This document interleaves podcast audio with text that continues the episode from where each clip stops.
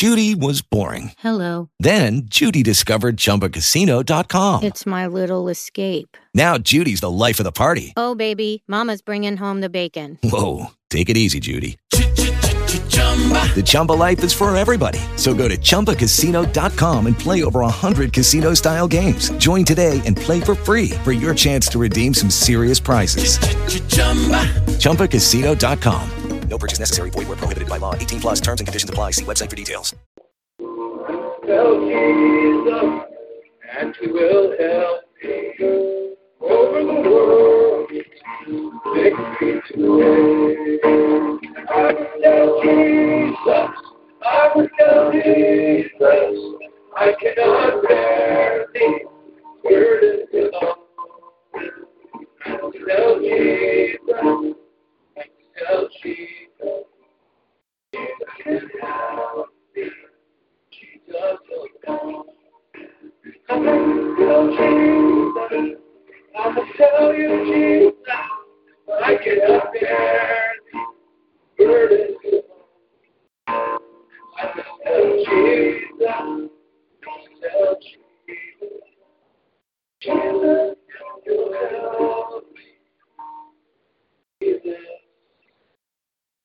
tell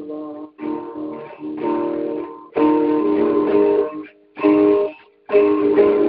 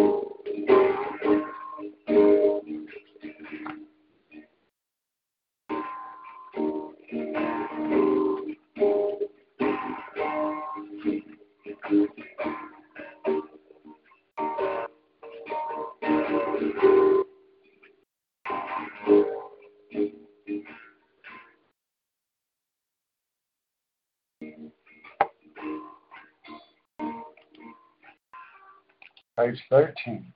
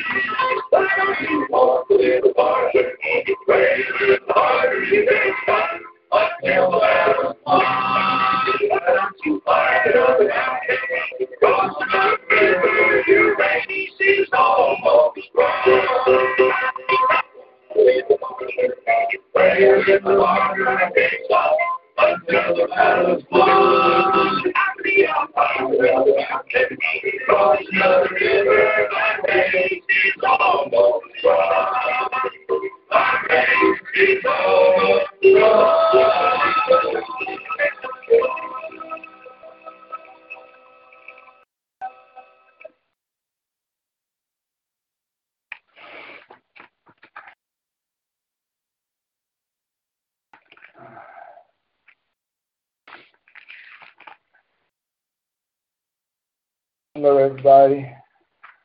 Trying to pick out another song real fast right here. Let's do page 20.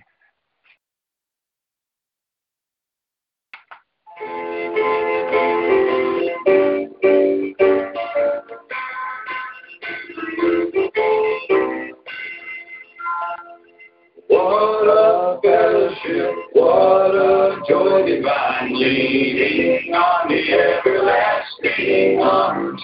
What a blessedness, what a peace the everlasting arms.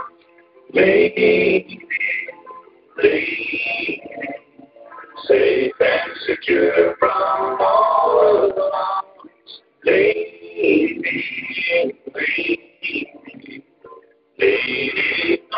everlasting arms.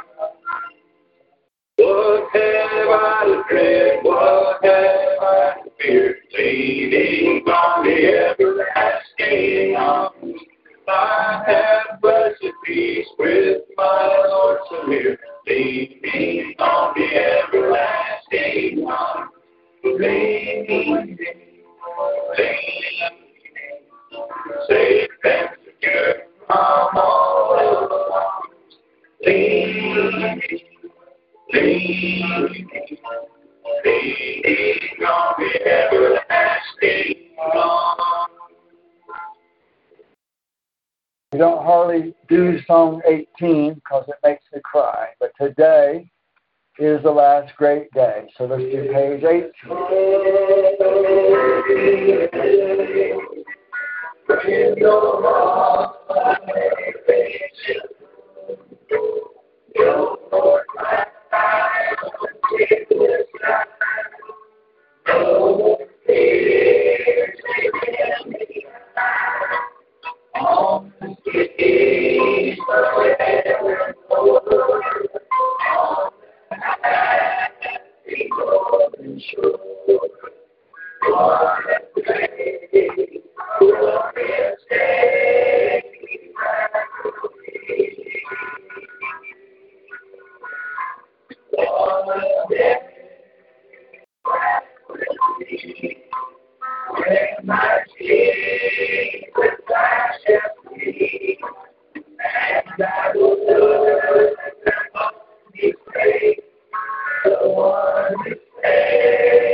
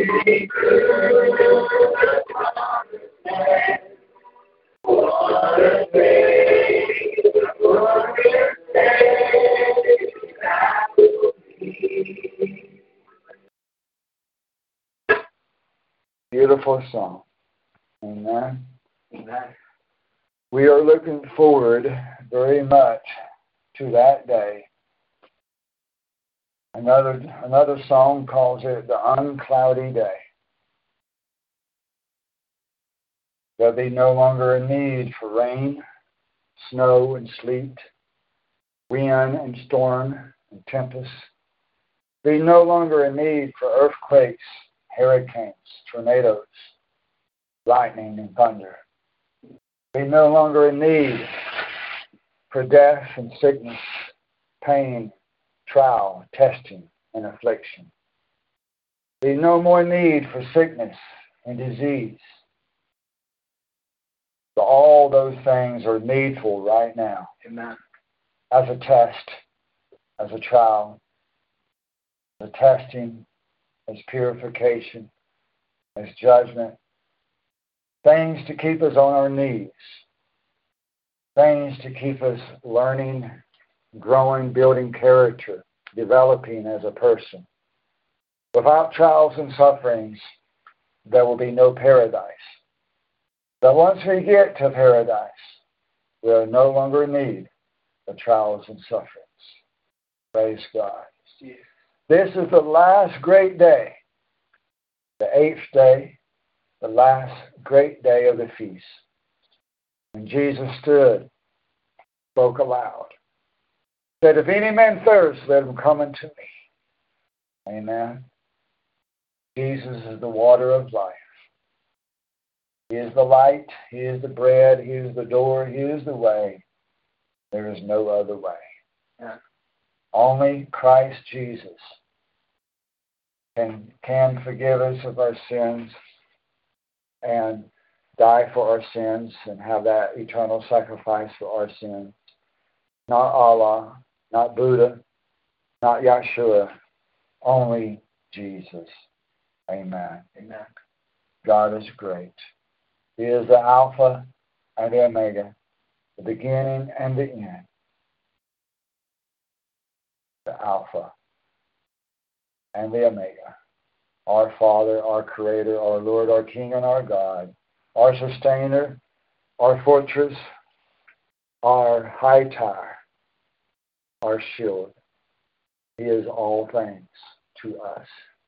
And He holds all things together, and there was nothing that was made that was not made by Him.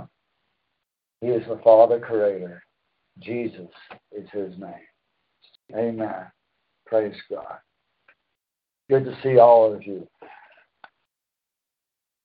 Let's go in prayer. Lord Heavenly Father, thank you, Lord, for this last great day of the feast, a day of such tremendous, wonderful, and powerful symbolism. Thank you, Lord, for getting us through this week, all the nights. For some people, so much wind, rain, and cold weather. For those that have had great weather, we thank you for that. We thank you for protection through this time. Thank you for seeing us through. Thank you for teaching some of us, some people, how to camp, how to trust you for protection, how to persevere in the wilderness, how to survive, things to do and things not to do for the great tribulation, the time of survival. Thank you for these lessons. Thank you for reminding us that our flesh and our homes and jobs, that they are all temporary. And that we should put our hearts and our minds on the future, on the kingdom, on eternity, and on spiritual things. That we should be more spiritually minded. That we should be spiritual people. That we should be spirits and not carnally, fleshly minded. Help us, Lord, that if any fleshly thing has power and authority over us that we cannot control, that we would be delivered from it. Please realign our hearts and our minds and our souls. Deliver us from evil. Deliver us from every wicked thing that besets us, that weighs us down, that hinders us from finishing the race. Please help us, Lord, run the race to win, to run powerfully and skillfully. Please help us, Lord, to finish the race. You are faithful to see us through, you are the faithful one. We praise your holy name of Jesus. We accept your blessing and anointing on these worship services and on this sermon that we are about to receive. We accept your blessing upon the church, your protection upon us. And we lift up to you those that are sick and afflicted Amanda and Jonathan. We lift up to you Edward, Richard, Salavat, AJ and Kiki, Andrew, Meekness, Ehud, Moses, BJ, Sarah Go. We lift up to you, Victoria. We lift up to you those that have fallen away as well. We lift up to you those that are still weak in faith, those that are still confused, those that are still disobedient, that they will learn to put you first and no man, no woman, no person, no job, no money, no wife, no husband, but only you first above all things at all times. And that in every decision and in every choice, that obedience to you and you alone will be their highest priority instead of human reasoning and their own will. Let us not forget to love others and to put others first after we have obeyed you first. Help us to deny ourselves and our own will, to put ourselves last. Help us, Lord, in all these things. In Jesus we pray. Amen. Praise God. Amen. Let's turn to the book of 2 Corinthians. 2 Corinthians chapter 4. Well, locally here, we've been having some great weather for the Feast of Tabernacles. And that's the way it is usually here most years, not every year, but most years we do have wonderful weather for the feast. And then immediately afterwards, it turns extremely cold after that. It has been nice and warm and dry until it rained last night. But thankfully, we stayed dry in our tents, praise God. It's supposed to turn cold tonight below freezing on our last night in the tents. And we'll be warm. We've got heaters in the tent where my wife and I have been camping. And so we'll stay warm with that heater in there. And only one night of having to be below freezing, which it won't even below it won't even be below freezing in the tent. We got a power cord run into the tent and a heater going.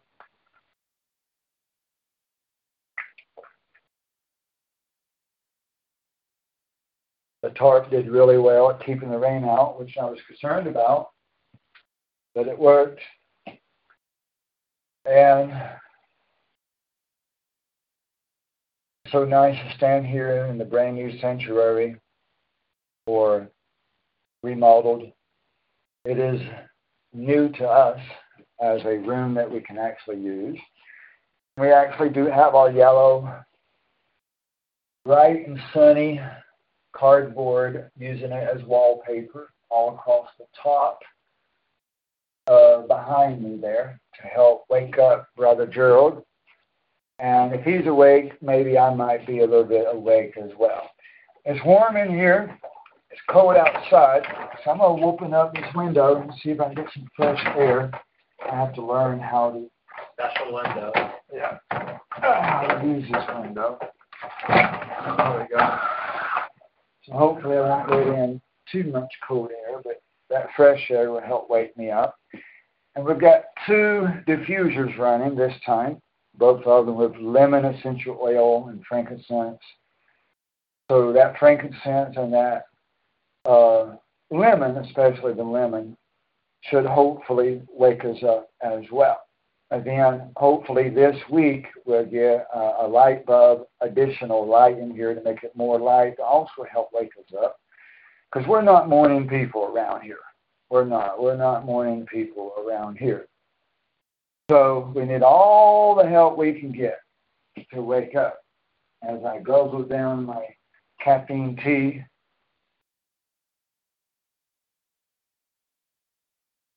we're going to get some more poster board and use as wallpaper along the bottom edge behind me in all the rainbow colors all the way across. And some more yellow board for the back wall to where I'm facing so that we can maybe wake myself up as well. Because bright colors and yellow and stuff like that, they help wake people up. Whereas very dull colors, including gray, which is what color the wall is, that puts people to sleep. And you know, people usually do go to sleep during worship services anyway, no matter what church you're at. There's something about that. It's a spiritual warfare thing. But especially when the colors are dull or gray, they help put people to sleep. And if you don't have air circulation, that stagnant air puts people to sleep as well. So we're aware of these things so that we can do all that we can try to do, everything we can try, make people more awake. And then when you come to visit us and other people come and join the local congregation, by that time we'll have it all figured out and we'll be a lively bunch. Amen. Praise God. Praise God. You, you, you would think we're in Africa or something where people actually are alive because Americans are pretty dead and boring, you know. So you're going to think we're in some other country where people actually know how to worship and praise and sing and dance. Amen. So that's our goal.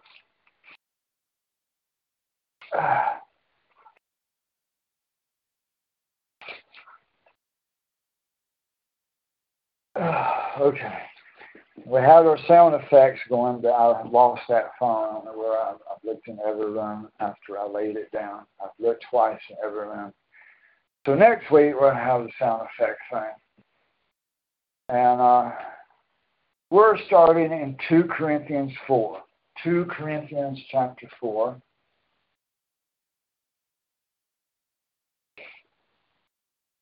Starting in verse 16. 2 Corinthians 4, verse 16. And we're going to read from there down to chapter 5, verse 10. So you can have that in your notes or even mark it in your Bible that we're going to go down through verse 10. So starting in verse 16, therefore, we do not lose heart. But though our outer person, that is the flesh, is decaying, dying, your skin falls off every day of the week. Your skin is dying, and even your muscles and your in, internal parts of your body, even when you're exercising, your exercise burning up calories and fat, your body is decaying. And as you get older, losing your hormones and so forth, and losing your eyesight and hearing. We are decaying. Yet our inside, our soul, is being renewed day, day by day, hopefully. Amen. That comes by feeding your spirit scripture and worship and song and prayer sermons listening to our radio station whenever you can, or online radio station, which I'm going to try to put some new content, make it more fresh for you, hopefully. So these, these things feed your soul to increase your soul. Amen.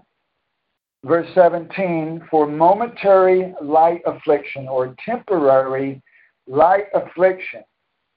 I don't know I don't know that everybody's going to know what momentary means, people from different languages. The temporary would I think probably be better there. Uh, because that would be a word that more people would know that are learning English for the first time. For temporary light affliction is producing for us an eternal weight of glory. If you think about a bodybuilder adding mass to his muscles, he increases weight even though he wants to lose weight of fat. A bodybuilder wants to gain weight of muscle. But yet, this temporary afflictions, trials, and sufferings and testing that we are enduring is building up spiritual muscle, an eternal weight of glory of spirit, far beyond all comparison. You cannot even imagine how huge and how powerful that you're going to get spiritually become because of the testing. We, all of us, should start thinking of ourselves as spiritual bodybuilders and spiritual warriors, spiritual soldiers, military officials. Amen. Amen. Verse 18 While we look not at the things which are seen, but at the things which are not seen. For the things which are seen are temporary, temporal. I'd rather say temporary rather than temporal. A lot of people learning English don't know what temporal is. But the things which are not seen are eternal. We can't help what we see with our carnal eyes, fleshly eyes. We can't help that. And it's not necessarily a sin to see anything, hardly. Might be some things that are sinful to see, but most things are completely acceptable to see. God is not saying that we must be blind, but rather, He is saying through Paul here that we need to focus more on the spiritual things. Amen.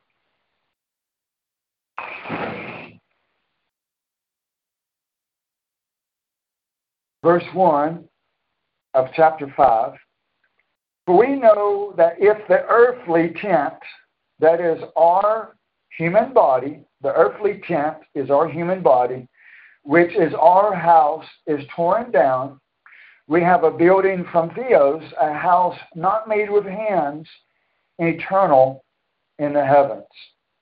Now, that does not mean that we will live in heaven forever, because the Bible never says that, but rather our spiritual body that we're going to put on, even though we have a spot, even though we have a spirit inside us already.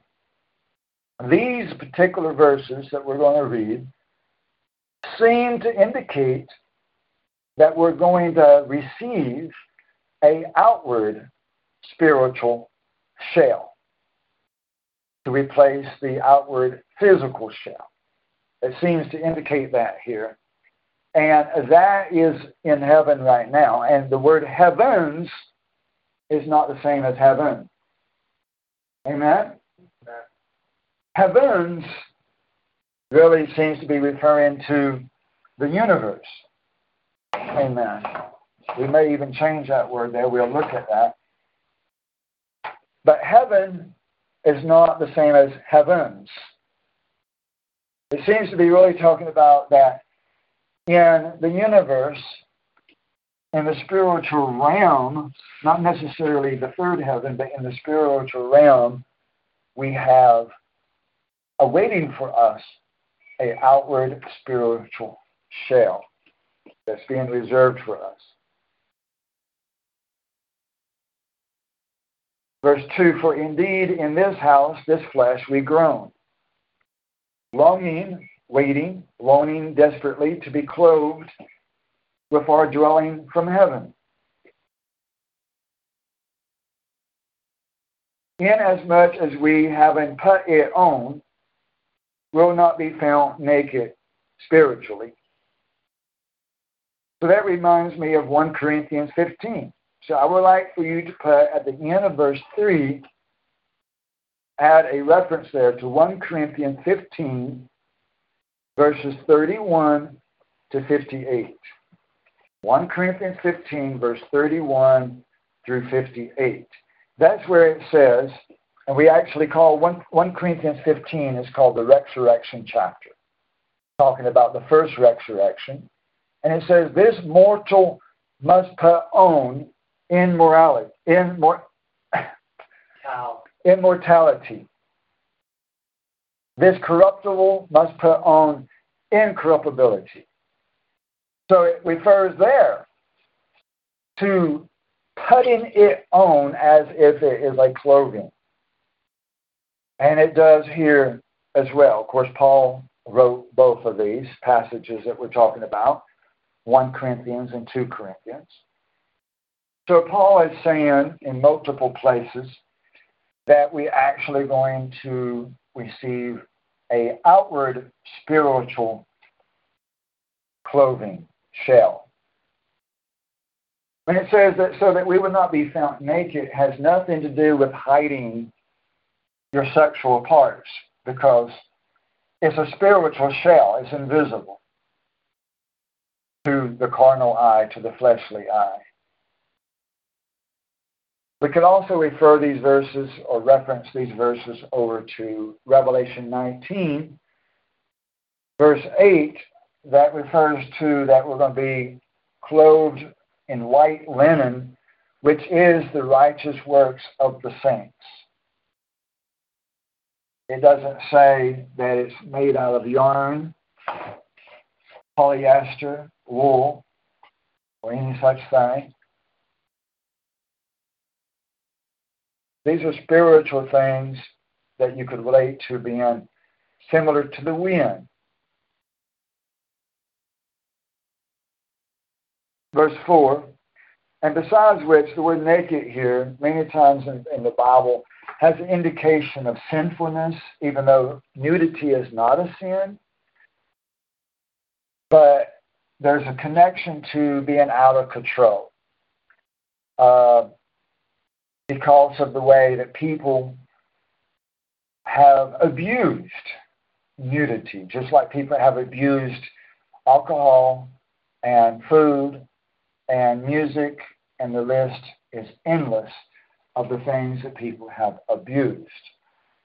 So the vocabulary that Paul is using is human vocabulary of what people have become accustomed to abusing things that would not normally be sinful.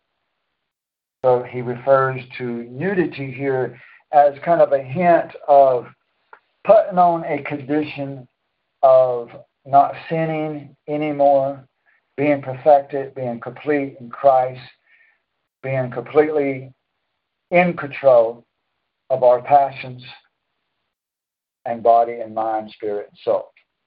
Amen. Verse 4 For indeed, while we are in this tent, this body, we groan, being burdened, because we do not want to be unclothed mentally, spiritually, but to be clothed mentally, spiritually, so that what is mortal will be swallowed up by life so that this physical mortal body will be swallowed up by eternal life. Even 1 Corinthians 15, I think, even speaks about uh, death being swallowed up, perhaps. Verse 5 Now he who prepared us for this very purpose is Theos, who gave to us the Spirit as a pledge as a pledge. What does that mean? It's collateral. Amen. So the Holy Ghost, which is a spirit, even though we call it Holy Ghost to indicate the sacrifice of Jesus Christ, that he died but is alive. The Holy Ghost is a spirit as compared to being flesh. So this is where I could use an amen. So then, he's given us the Holy Ghost as collateral, a small measure of it. But in the future, he's going to give us a greater, much larger measure of the Holy Ghost as we become swallowed up by the presence of God. We're going to be at one with God. And we'll shine extremely brightly, even as the stars of heaven, according to more than one verse of the Bible. Amen. So, the measure of the Holy Ghost we have right now is a pledge or a collateral toward a larger measure of the Spirit that we shall receive. Isn't that interesting?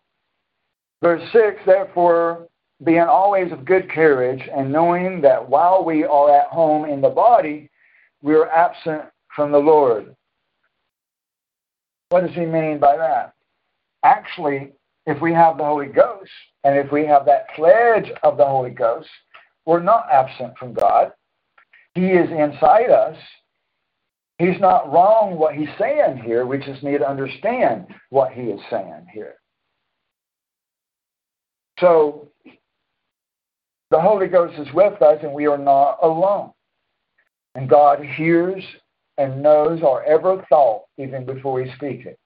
We are not alone. We are not absent from the Lord.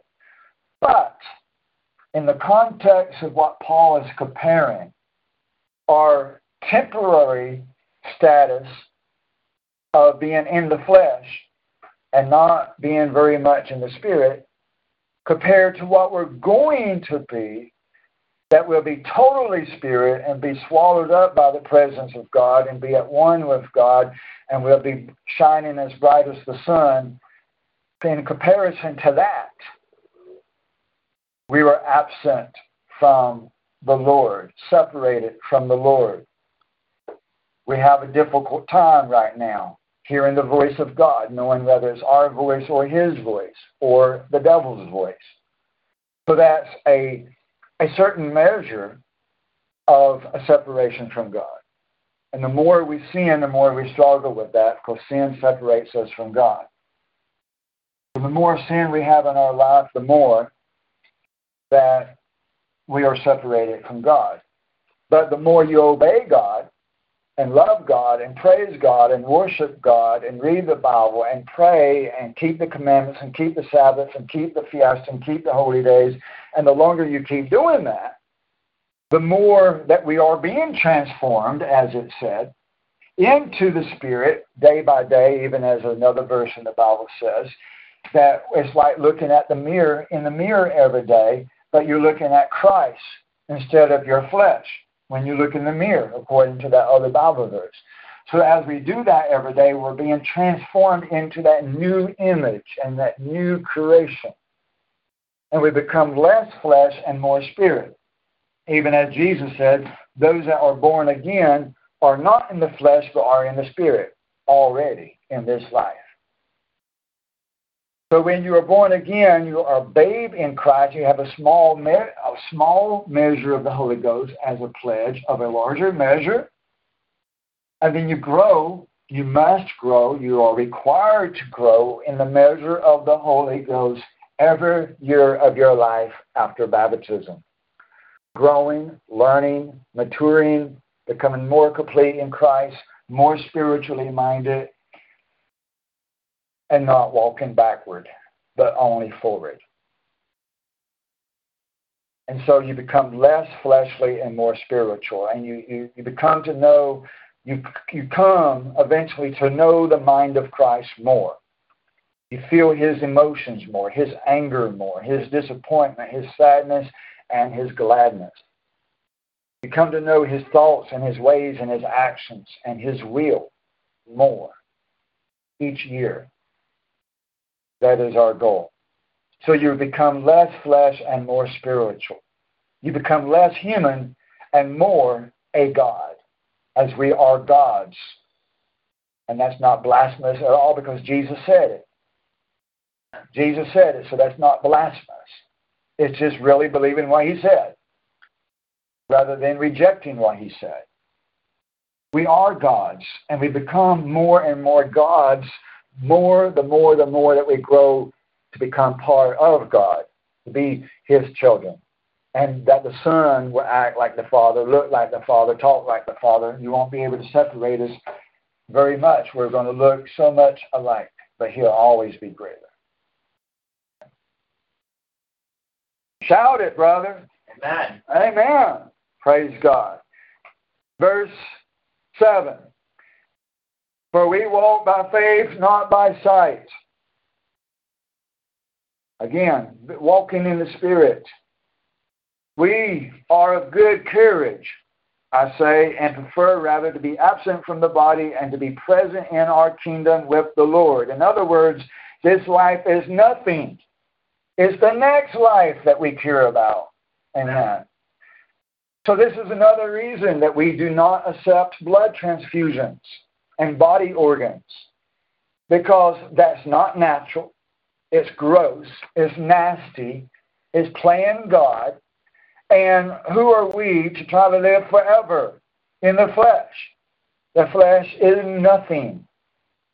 Your human flesh is nothing but a temporary tent that is to be folded up and put away. Amen. It is the next life that we need to preserve and try to live forever. Not this life. We are not to try to live forever in this life.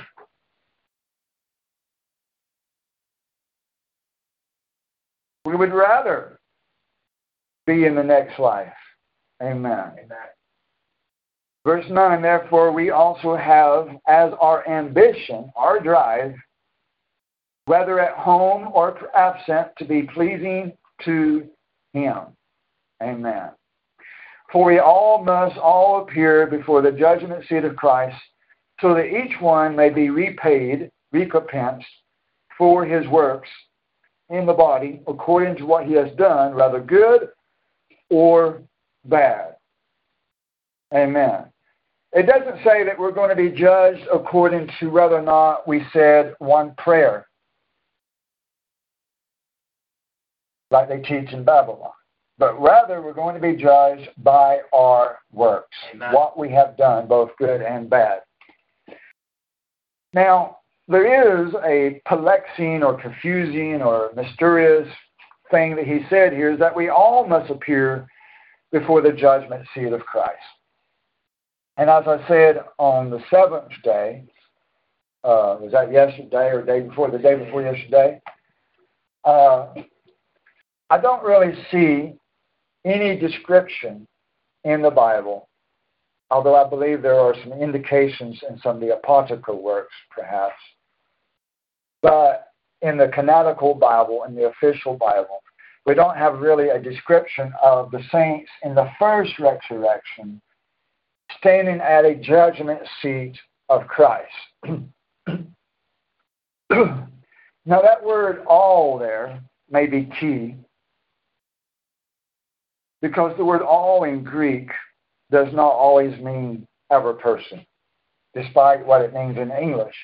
In Greek, it does not always mean every, every, every, every person, but rather it can mean each individual. That's what it can mean. Each individual. So he could be saying, because he didn't write English, he didn't know English, he could be saying for each individual will stand before the seat of Christ, the judgment seat of Christ. Amen. Because when we get in the first resurrection, I really don't believe we're going to go into a court in heaven or into the temple to be judged. If we enter the first resurrection, we've already been judged.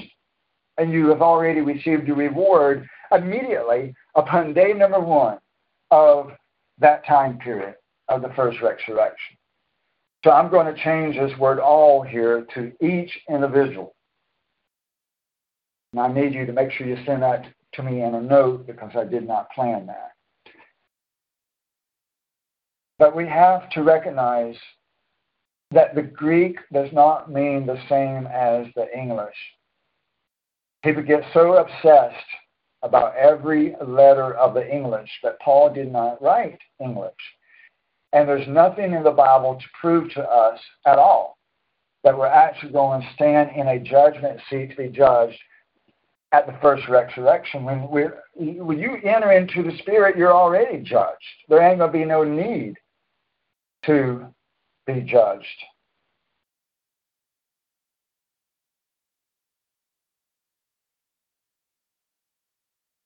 But each one of us are being judged day by day, every day that we live. The only time that we need a judgment day is at the end of the hundred years.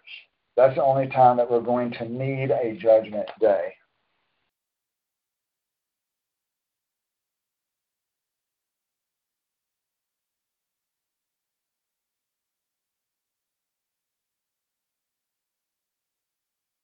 Now let's go over to 1 Peter chapter 1.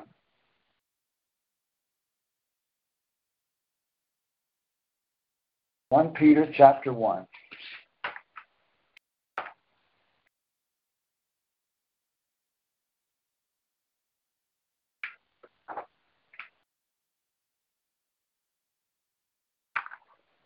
Forty-six. Page two forty six.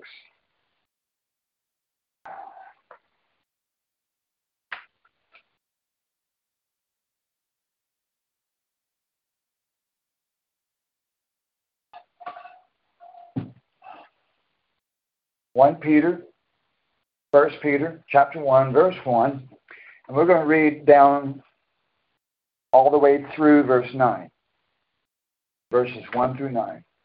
First Peter one. Peter, apostle of Jesus, Jesus the Christ, for Jesus Christ, to those who reside as pilgrims, scattered throughout these towns, Paphos and Galatia, Cappadocia, Asia, Bithynia, who are chosen according to the foreknowledge of Theos the Father, by the sanctifying work of the Spirit, to obey Jesus Christ and be sprinkled with his blood. May grace and peace be yours in the fullest measure.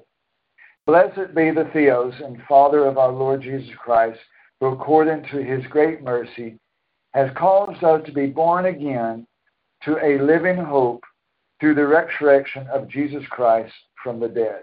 Notice here how Peter says that we are already born again through the resurrection of Jesus Christ. We so we know in Romans 6 that through baptism we are crucified and resurrected with Christ Jesus.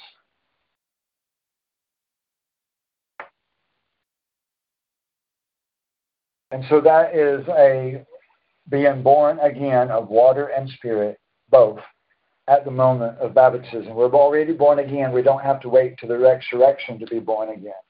Okay. Verse 4 To obtain an inheritance which is imperishable and undefiled and will not fade away, reserved in heaven for you. Is reserved in heaven, the inheritance is that it shall come to earth, according to Revelation 20 and 21 and other verses in the Bible. Who are protected by the power of Theos through faith for a salvation ready to be manifested in the last time. So that is referring to that although we are already born again we are already saved, the salvation is never completed until the resurrection. Amen. Because you could fall away. You could be led away. Verse 6 In this you greatly rejoice, even though now for a little while, if necessary, you have been distressed by various trials, so that the proof of your faith, being more valuable, it should say, rather than precious, because precious, the word precious, some people might confuse that it means special. But actually, the Greek word here means valuable. So we're changing precious to valuable.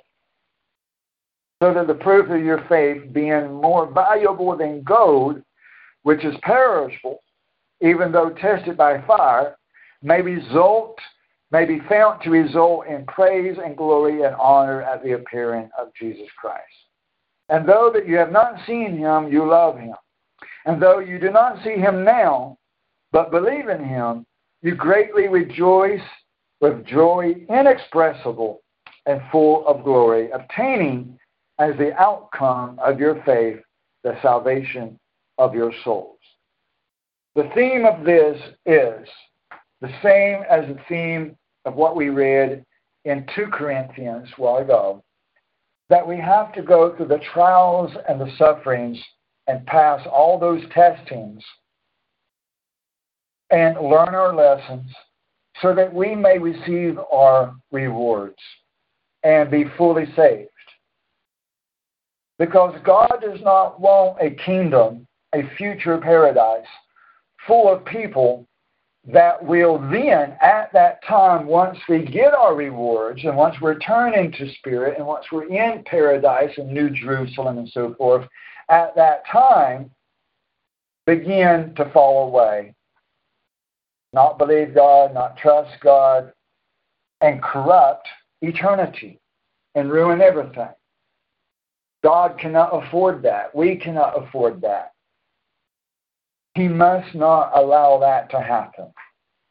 And to make for sure that does not happen, that paradise be lost, he must test us now before he turns us into complete spirit.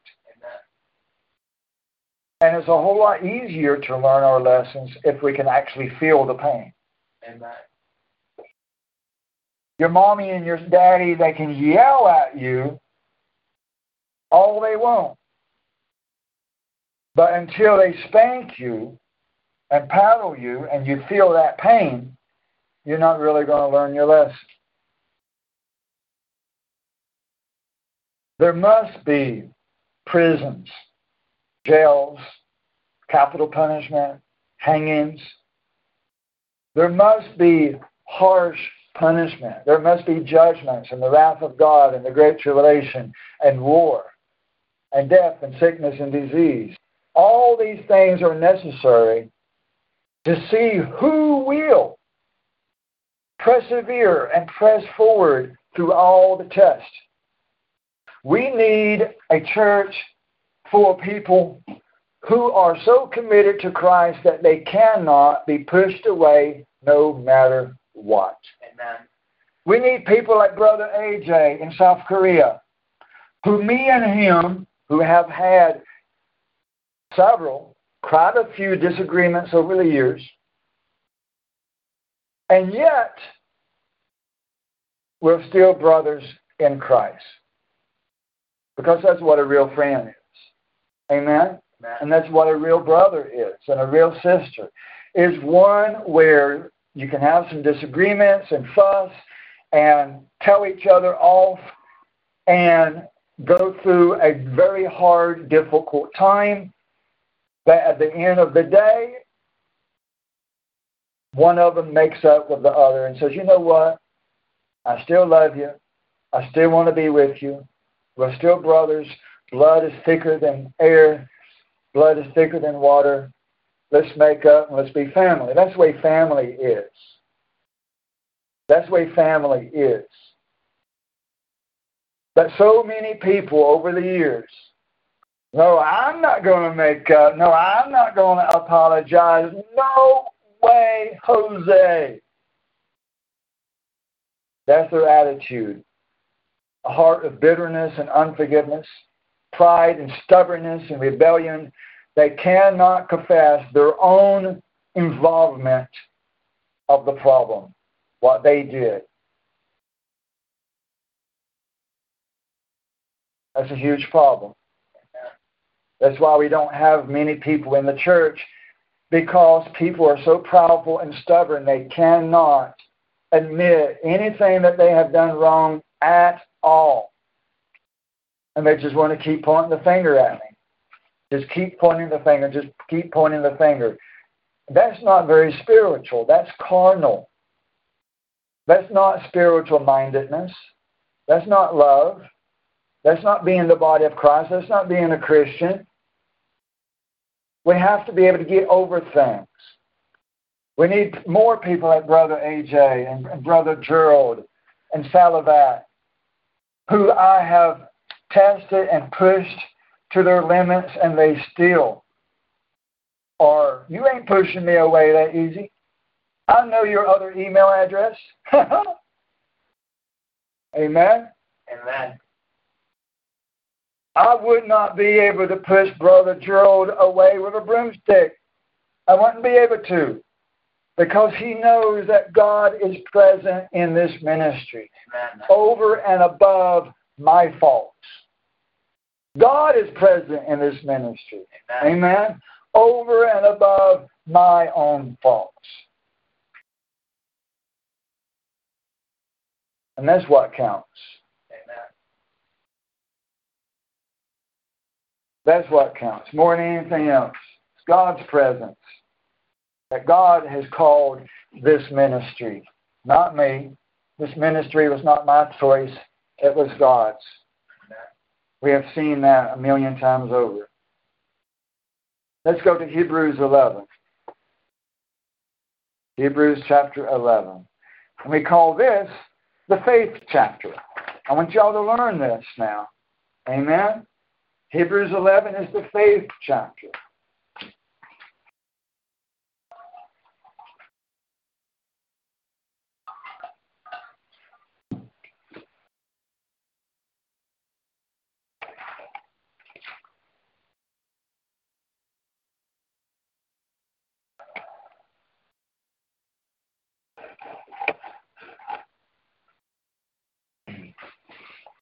Is anybody else having problems with the sound breaking up? As the brother in Scotland said, is breaking up a lot. But I think that's probably just his internet connection. But I do want to know, is it mine? So I want to know if anybody else can let me know yes or no. Is the audio breaking up a lot? Okay, Andrew said no problem there. Thank you, brother. Anybody else that can make to just make for sure that it's coming good, coming through good for the other people. So I really, really think that that is just a constant problem in Scotland of the internet connection. It said all good in Korea, all good in Korea, all good in New York.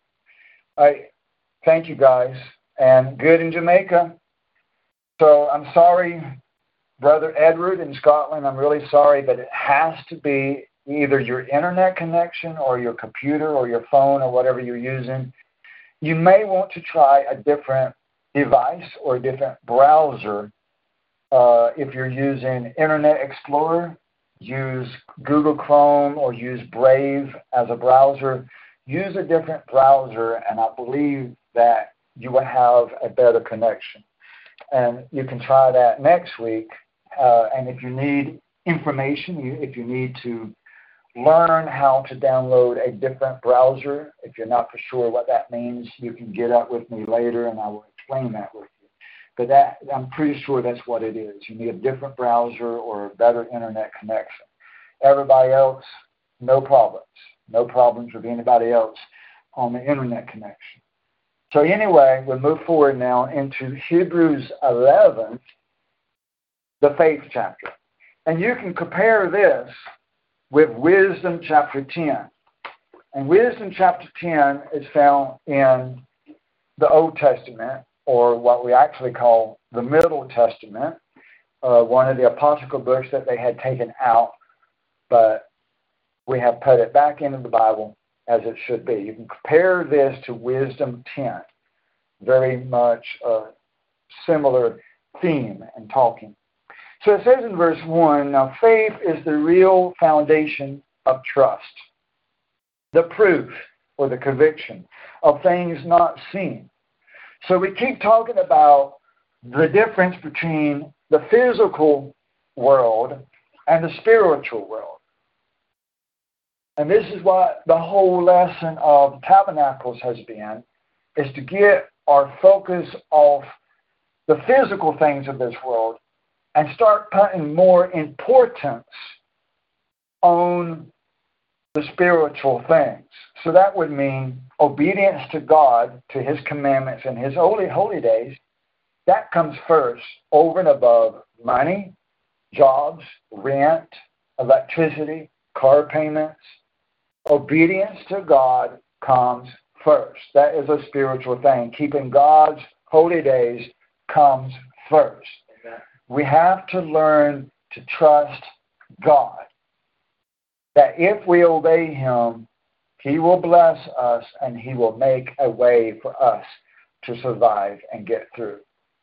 So it's more important that a person keep their commitment to God, to keep the fiesta, rather than thinking about who's going to catch a cold if I show up. Because that's carnal thinking. That's physical thinking, physical germs, physical sickness, physical people, physical problems. But we need to think about the spiritual obedience to the commandments of God. God said He wanted you to come to be part of the spiritual family to, at the spiritual times of the year. That should have been your commitment to obey God first. Amen. So we're learning. Hopefully, God is helping people to learn and to grow in the truth. That we have to confess our sins. We have to be able to confess when we have done wrong. Verse 2 And by it, the men of old gained approval through faith. By faith, the men of old, the patriarchs, gained approval from God. By faith, we understand that the time eras, different periods of time in history, were prepared by the word of Theos, the Logos, by Jesus. Those time eras was prepared so that what is seen was not made out of things which are visible. By faith, Abel, Cain and Abel, Abel offered up to God, Theos, a better sacrifice than Cain, through which he obtained the testimony that he was righteous. Theos testifying about his gifts, and through faith, though he is dead, he still speaks symbolically. The testimony of Abel still speaks to us today. That's what that's talking about. That's what that means. Is that the testimony of what Abel did and was approved by God is a speaking testimony to us today. Verse 5 By faith, Enoch was converted so that he would not see death, talking about the second death. That Enoch was approved by God that when he comes back in the second resurrection, he will not have to die the second death. That's what that means. And he was not found because Theos moved him to another location, not heaven, but he obtained the witness that before he was moved, he was pleasing to Theos. Verse 6 And without faith, it is impossible to please him. For he who comes to Theos must believe that he is, and that he is a rewarder of those who seek him. So not only that we must believe in God and who he is, what his name is, but we must trust that he will reward us. We must trust him for the outcome of our obedience. Verse 7 And by faith, Noah, being warned by Theos about things not yet seen in prophecy, in reverent fear, he prepared an ark for the salvation of his household, by which he condemned the world, the flood condemned the world, and became a hired inheritor of the, of the righteousness which is according to faith. So, in other words, it took Noah 120 years to build the ark. The flood did not come year after year, after decade, after decade, after decade, after decade. The flood did not come until 120 years after he started. That is faith. Because you know that the whole 120 years, you know it. You know it. We don't have to have it written in Scripture. We know it by logic, by common sense, that everybody else around him was saying that man is crazy. Amen. You know he was laughed at, mocked, and ridiculed, and people saying he was a false prophet. The flood has not come. He's been building that thing for 120 years. The flood still hasn't come. You know that's the way people were talking. But the flood came. Amen. The flood came. And how many people survived? Only eight people. And the Bible says even before that, that God searched the entire earth for a righteous man. The entire earth. And only Noah did he find. Only Noah. Only Noah. And that's the same situation that we find today. Same situation. The same situation we find today. So why would it be that we would think that the Baptist church is correct? How could it be? How could it be that the Catholic or the Lutherans or the Presbyterian or the Episcopals or the Jehovah Witnesses or the Seventh day Adventists, they have millions of followers. How could it be that any of those be right? Impossible. Revelation 12, verse 9 Satan has deceived the entire world. The word there in Greek is not the same word for all. It's a different word because it really does mean everything, every person. It's a different Greek word. It really does mean the entire earth. There in Revelation 12, 9. See, it's a different Greek word.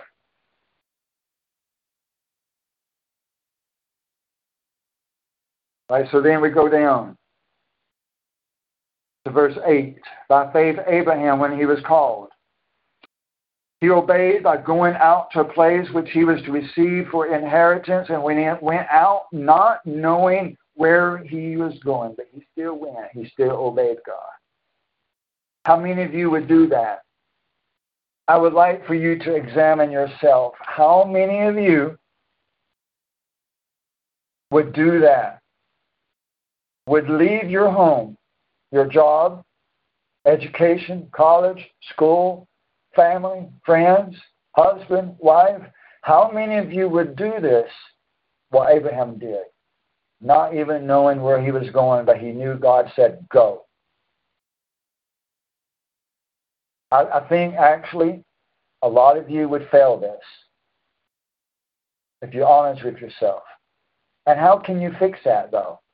How can you fix that? How can you change? How can you be more faithful? How can you trust God more? What is it going to take to get you to where you need to be? Because this is where every one of us needs to be, is being willing to obey God first, no matter what. No obstacle to obeying God. This is where we all need to be already, especially those that have been listening for more than just a couple of months. This is where we need to be already. No obstacle to obeying God. Nothing. What is it going to take to get you there? Reading the Bible more? Worshiping more? Praising God more? Listening to the gospel music more? Listening to the recorded sermons again a second time? Reading the website more? Reading the Bible more? What? What? What is it going to take? More fasting? hiking in the woods, spending time alone with God, whatever it is, a combination of these things, probably. probably. Why not pursue what it's going to take to get you there? Why not? Amen.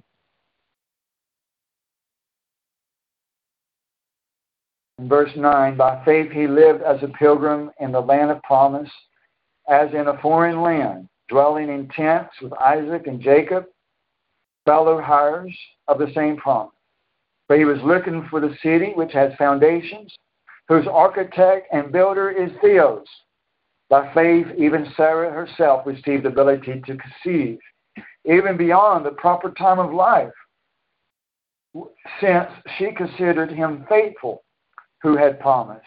Therefore, there was born even of one man, Abraham, as him as good as dead, as many descendants as the stars of heaven in number, and innumerable, uncountable, as the sand which is by the seashore.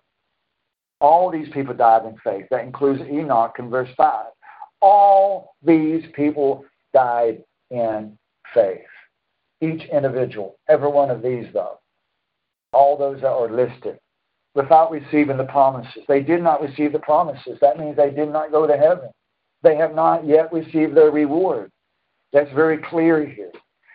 But having seen them in Scripture and having welcomed them from a distance and having confessed that they were strangers and exiles on the earth.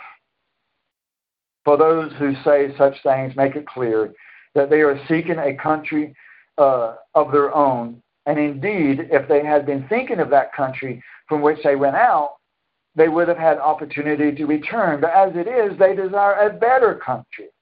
That is a heavenly one, the heavenly kingdom of God to come to earth. Therefore, Theos is not ashamed to be called their God. Amen. For he has prepared a city for them. By faith, Abraham, when he was tested, offered up Isaac, his own son. For he who had received the promises was offering up his only begotten son of promise. It was Abraham to whom it was said, In Isaac your descendants shall be called. He considered that Theos is able to raise people, even from the dead, from which he also received him back as a type. To Abraham, was willing to sacrifice his own son on the altar, he was going to do it. He had already pulled out the knife and pulled it back in the air. He was going to stab and kill his own son because God said, do it. How many would pass that test? And let's not question God. God can do anything He wants to. He's God. Amen. We're not perfect. He is. Abraham did not actually have to kill his son, but he had to follow through until God said stop. So that God would know that Abraham really could be trusted with big things, with responsibility and duties in, in the kingdom. That Abraham really could be trusted. That's what God wanted to know. And Abraham proved that he could be trusted to do even big things, whatever it took to obey God first, no excuses.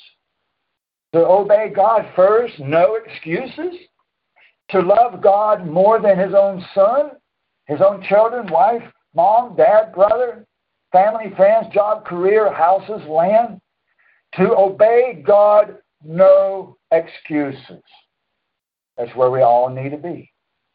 That's where we all need to be. Amen.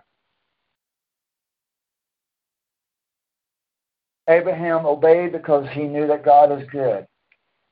And that if he had to go all the way in the killing of his son, God would raise that guy, his son, from the dead. That this life is nothing that this life is nothing, that God is able to raise the dead and will raise the dead.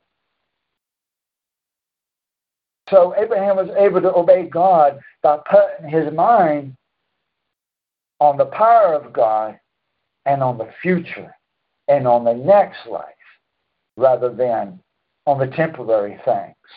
Amen. That's the key. Amen.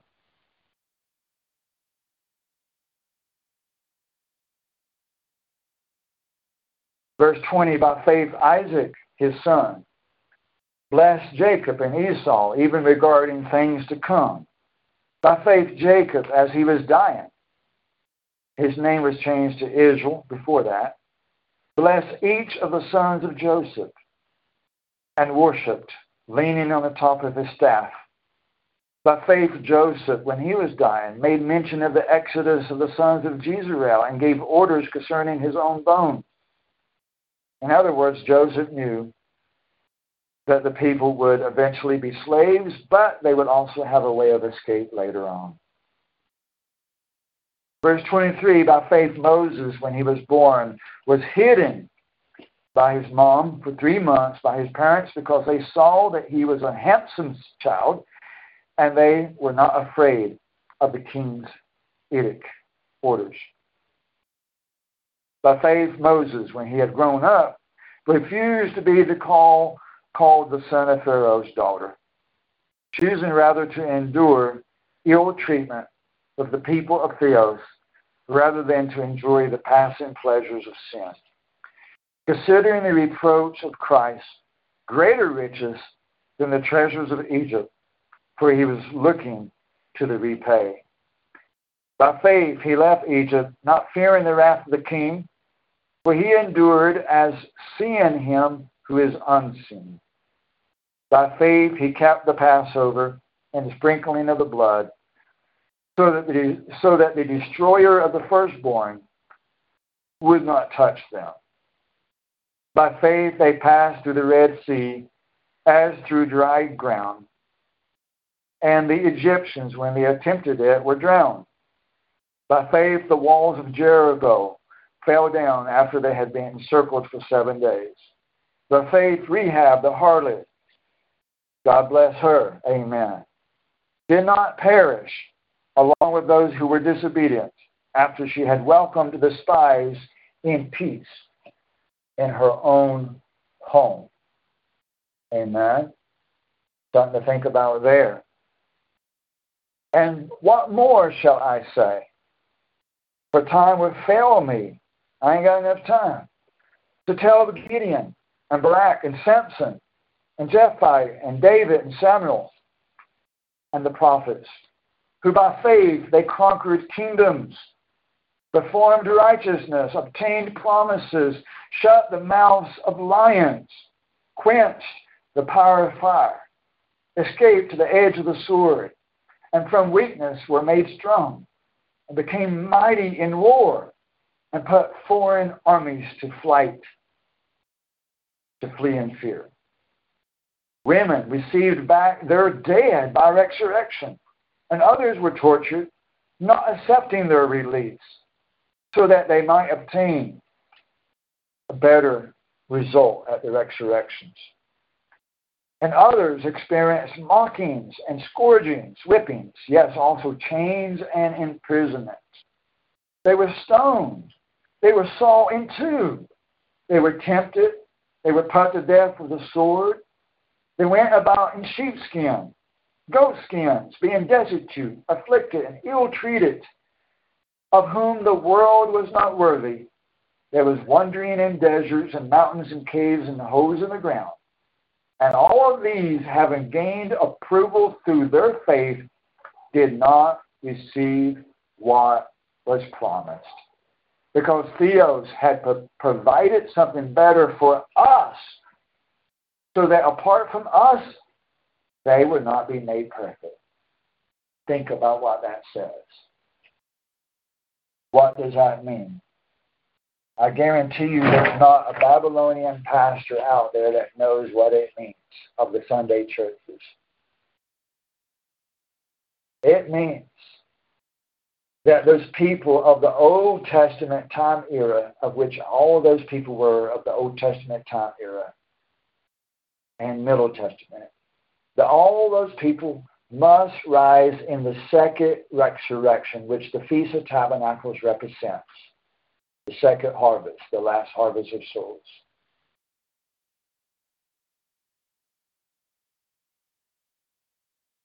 So that they will at that time during that hundred years read about us.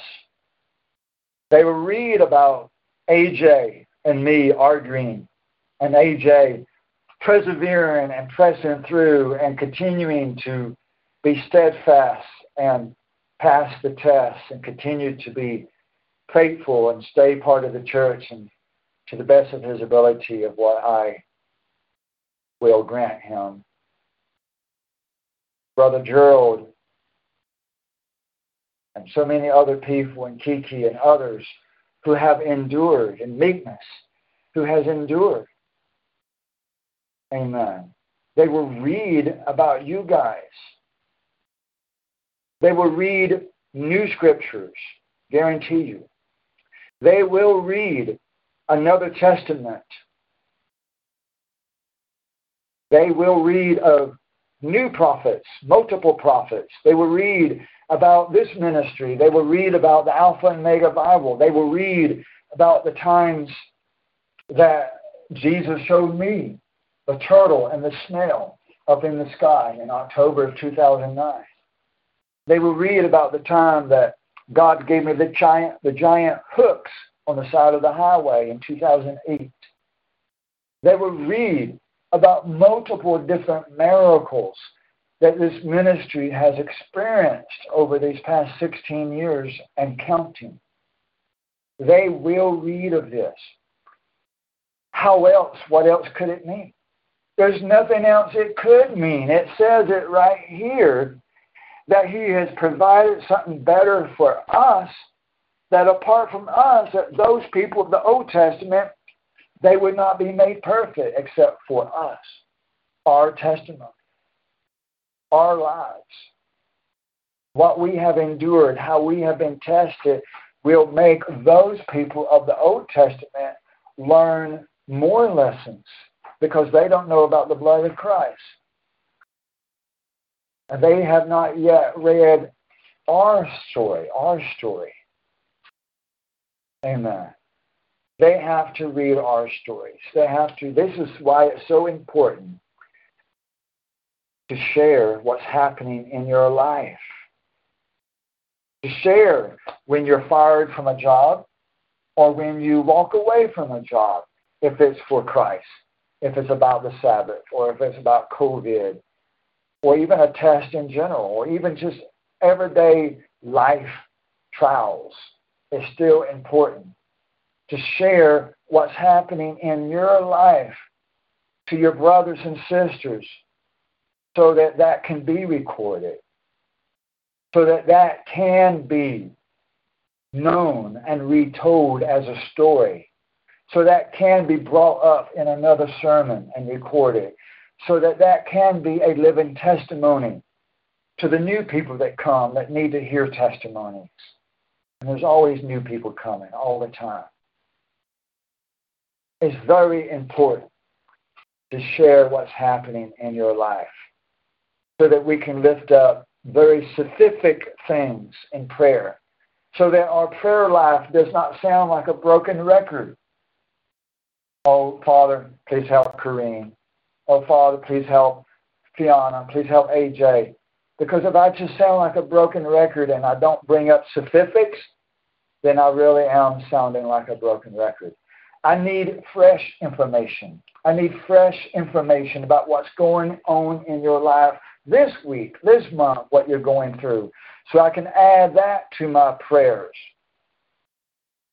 And if we all share what's going on in our lives, then we can all be evolving and changing in our prayer life to add new information and new words to our prayer requests. Please help Kareem with this. Please help Fiona with this. Please help AJ with this.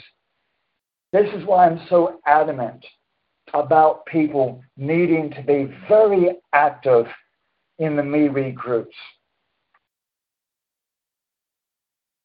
So that our prayers can be ever evolving, as well as actually really truly caring about you. If I didn't care about you, I, want, I didn't want to hear nothing from you. Amen. But if I care about you, then I do want to hear from you. I do want to hear what's happening in your life because I care. And because this is a way that you become closer brothers and sisters if you actually know what the others are going through and what's happening in their life. If you involve people in your life, then you've given them opportunity to grow in love with you, to grow in relationship with you, to come to know you as a human being rather than a computer profile. So I know I sound like a broken record right now, don't I? But I ain't got time for that. No, I ain't got time for that. It's none of their business.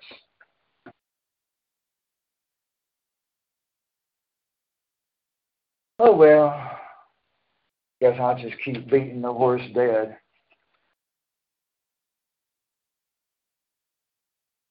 There has to be testimonies. We overcome the devil by the word of our testimony. We've got to give testimony that this was the situation and God delivered me from it. Amen. I prayed about something and God gave me the answer to my prayers. We need testimony. Constantly, we need testimony. Constantly. And finally, let's go to Revelation 21. If we're talking about enduring trials and tribulations so that we may receive our reward, then let's look at our reward. Amen. Let's look at our reward. Revelation 21, verse 1. Revelation 21, verse 1.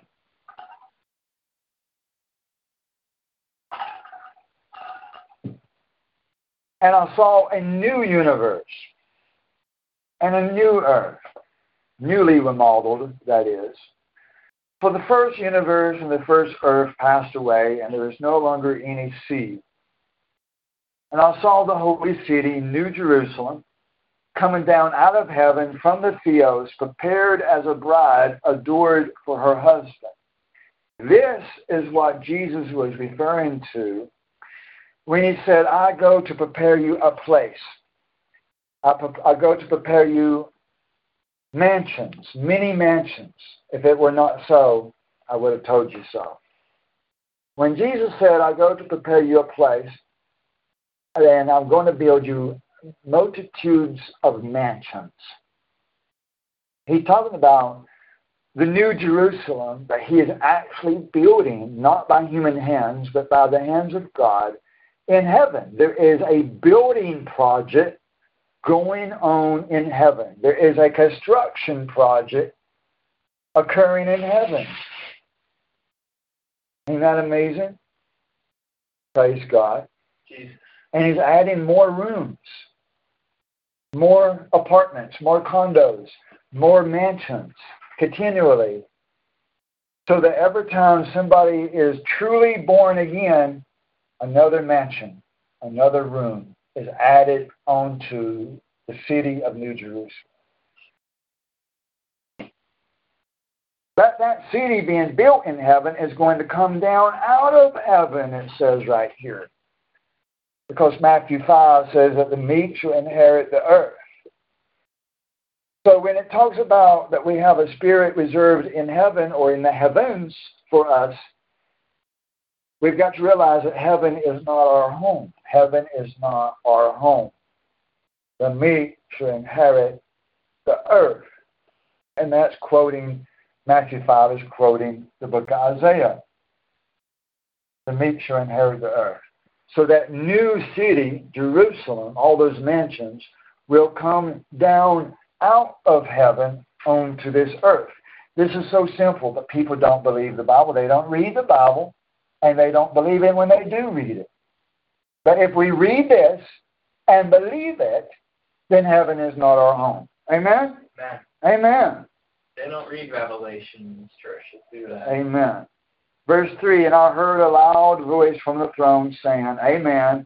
The tabernacle of the Theos is among men, and he will dwell among them, and they shall be his people, and the Theos himself will be among them. And he will wipe away every tear from their eyes, as we sung that song. What a glorious day it will be. And there'll no longer be any death. There'll no longer be mourning sorrow, crying, pain, for those first things have passed away. And he who sits in the throne said, The whole I am making or refashioning all things new. And he said, Right, for these words are faithful and true. And he said to me, It is finished. I am the Alpha and the Omega. Who else said, or it's really the same being, isn't it? Who said on the cross, It is finished? Christ did. This is the same being. Amen. Christ is saying, It is finished. I am the Alpha and the Omega, the beginning and the end. I will give to the one who thirsts. Who said that on the last great day? In John 7. Amen. Who said that on the last great day? Jesus said it. This tells you who the Alpha is. This tells you that Jesus is God. So some of you have been writing in inside the cover of the Alpha and Omega Bible a list of verses that proves that Jesus is God. This is going to be one of them. If you're making a list of the verses that prove that Jesus is God, this is one of those verses out of many, many, many, many verses. Jesus said this in John 7, verse 37, that if anyone thirsts, let him come to me and drink of the water of life. So here, this is Jesus. Verse 7 He who overcomes will inherit these things, and I will be his theos. This is still Jesus speaking. Amen. I will be his theos, and he will be my child. If we are his children, what does that make him? The Father. So if you're writing down verses that prove he's the Father, this would be one of them. Amen. This is Jesus talking. Verse 8 But for the fearful and the unfaithful, we're talking about faith, talking about persevering, pressing through. Amen. But the fearful and the unfaithful, and the abominable, and the murderers, and the fornicators, and the practitioners of witchcraft, the idolaters and liars, they will have their part in the lake that burns with fire and brimstone, which is the second death. The second death happens after the second life. Don't that make sense? The second death happens after the second life. That's the only thing that makes sense. Amen. Amen. The word fornicators here means anybody that does Christmas, Easter, Sunday worship, Halloween, because all of those things are fornication to God. But it can also mean sexual fornication as well. But you have to identify what is sexual fornication and what is not sexual fornication. Because according to Babylon, every act of sex is sexual fornication, almost. Almost everything. According to Babylon, everything is a sin. So you have to identify what really is and what really is not. You can't just throw everything in there and say, oh, there's proof. You can't do that. You have to identify each thing. Verse 9 Then one of the seven angels, so on. Let's just get down to, uh, now we'll keep reading, we'll keep reading. One of the seven angels that have the seven bowls of the seven last plagues, he came and spoke with me, saying, Come here, and I will show you the bride, the wife of the Lamb. And he carried me away into the Spirit to a great and high mountain, and showed me the holy city, Jerusalem, coming down out of heaven from the Theos, having the glory of the Theos. Her brilliance, the city brilliance, was like a very costly stone, as a stone of crystal clear jasper. It had a great and high wall with 12 gates, and at the gates, 12 angels, and the names written on those gates, which are the 12 tribes of the sons of Israel. So that tells us that in paradise, the tribes of Israel will still be important to God. Amen. Even though we'll no longer be in the flesh, flesh and blood.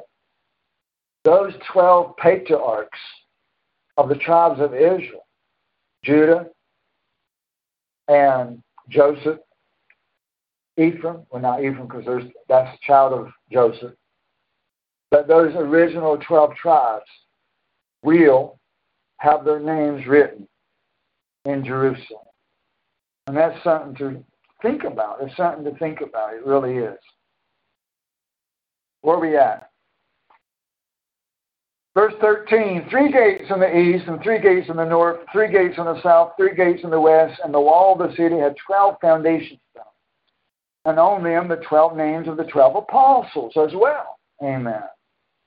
And the one who spoke with me had a gold measuring rod to measure the city and its gates and its wall. And the city is laid out as a square, and its length is as great as the width. And he measured the city with the rod 15 miles, 100 miles, 1,500 miles, and its length and its width and its height are equal. So even though it says the city is laid out as a square, I'm not ruling out the possibility that it's actually in the shape of a pyramid because the base of the pyramid is a square. And you could still have all these measurements being the same in the pyramid. And we know that uh, the pyramids were used by the tribes of Israel. They were, and they were not considered as pagan by those Israelite patriarchs uh, and the Maccabees did not consider them as pagan. So this is just a possibility that this could be a pyramid. And he measured its walls uh, 72 yards in human measurements, which were also angelic measurements. And the material of the walls were jasper. And this is another thing about pyramids is most people don't realize that the pyramids had a lot of different minerals in those pyramids. A lot of quartz and a lot of other precious, valuable stones mixed into the materials, and especially certain rooms had more gold or silver or jasper or whatever, different ones, minerals in different rooms of different pyramids. And a lot of that was looted and stolen over the centuries, uh, but there is still, to this very day, a lot of precious stones in the pyramids. So that also leans me toward that direction of believing it's a pyramid. The material of the wall was jasper, and the city was pure gold, like clear glass. And the foundation stones of the city wall was adored with every kind of precious stones. The first foundation stone was jasper, the second was sapphire, the third chalcedony, the fourth was emerald, the fifth sardonyx, the sixth sardius, the seventh chrysolite, the eighth is beryl, the ninth is topaz, which is one of my birthstones, and the tenth is chrysoprase, the eleventh is jacinth, the twelfth is amethyst. And the twelve gates were twelve pearls. Each one of the gates was a single pearl. And the, the street of the city was pure gold like transparent glass. I saw no temple in it. For the Lord of the Theos, the Almighty, the same is the Lamb. They are its temple. And the city has no need of the sun or the moon to shine on it. For the glory of the Theos has illuminated it, and its lamp is the Lamb. The nations will walk by its light, and the kings of the earth will bring their glory into it in the daytime, for there will be no night there. Its gates will never be closed, and they will bring the glory and the honor of the nations into it, and nothing unclean. And no one who practices abomination or lying shall come into it, but only those whose names are written in the Lamb's scroll of life. Now, some people misunderstand this. They think that because it says that the liars will not enter into it, that they will still exist on the outside of it. That's ridiculous. I wish I, I had my cuckoo sound effect right now. But anyway, it doesn't mean that there's going to be sinners in paradise on the outside of the wall of Jerusalem but rather what it means is the sinners won't be present in paradise at all. There won't be sinners in paradise. Come on now, come on, put your thinking caps on. There won't be sinners in paradise at all in this new heavens, new universe, new earth, when there will no longer be any judgment, no more testing, no more pain, no more endurance, no more perseverance, just joy, just only happiness. How can the sinners be there? If they're sinners, there's still going to be testing. If they're sinners, there's still going to be trials and sufferings. So how would that be possible? Just use logic. Just use logic. Amen? And it continues on. You can read chapter 22 in your privacy of your own home later on. And I do encourage you that if you have a brother or a sister with you, like they do in Jamaica, to go ahead and read together chapter 22 after we hang up, after we end the broadcast here in a minute. Read chapter 22, talk about it, and make sure you pray together and spend some time with food and fellowship together today, as this is still a fiesta day, a great celebration day. It should be a day of fellowship, spending time together, eating, feasting, whatever you can do, even if it's only a peanut butter and jelly sandwich. Something, whatever you can do, whatever you can do, make it a fiesta. Amen. Well, I praise the Lord for this high holy day of the last great day of the Feast of Tabernacles. And I'm so glad to have my brothers and sisters all around the world observing the biblical holy days. In this dark and wicked generation, when in just a few days from now they're going to be honoring and celebrating Satan on the witches' day, the Satanist day of All Saints' Day. Even so called Christians around the world will be celebrating All Saints' Day, which is exactly the same day in the spiritual realm as Halloween. The Day of the Dead, the Day of the Skulls, the day of death and destruction and human sacrifice. But the saints of God will not partake in such darkness, but rather the saints of God will be praying against such and fasting against such and not partaking in any such darkness, but rather exposing them and rebuking them. Amen. Amen. Touch not the unclean thing, but come out and be separate from them and do not even live with such a person that enjoys the darkness of Halloween. Do not even live with such a pervert. Amen. Brother Gerald, you got anything to add? And the, the chat room is now open if anybody has any questions about anything I have said today. And for the people that are listening for the first time, uh, as people begin to type in their questions and as Brother Gerald searches what he wants to bring up, uh, people are listening for the first time, you're listening to the broadcast, the live broadcast or recording of I Saw the Light Ministries worship services every Saturday, but today being Monday is a holy day in the Bible called the Last Great Day. John 7, Jesus stood on the last great day and spoke about Him being the water of life, that salvation is available through Him. And the apostles of the first century church continued to keep all of the biblical holy days, even 50 years later after Jesus went back to heaven. The, the first century church continued to keep the biblical holy days, even decades later. That's very clear in Scripture. Zechariah 14 talks about after Jesus comes back, that all the nations of the earth, even the Egyptians, which are Gentile, even all nations of the earth, all nations of the earth, must continue to keep the biblical holy days of the Bible, including the Feast of Tabernacles. That's very clear in Zechariah 14 and other verses of the Bible. Very, very clear. I encourage you to learn more by visiting the ministry website at isawthelightministries.com. isawthelightministries.com. All right, Brother Gerald, what are you going through at? Just a question or observation. Okay. Um,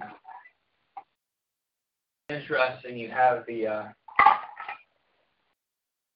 the gates in New Jerusalem with the names of the the the, the twelve the twelve tribes, twelve sons of Israel, and some of them were left with curses when he died. No. Anything else?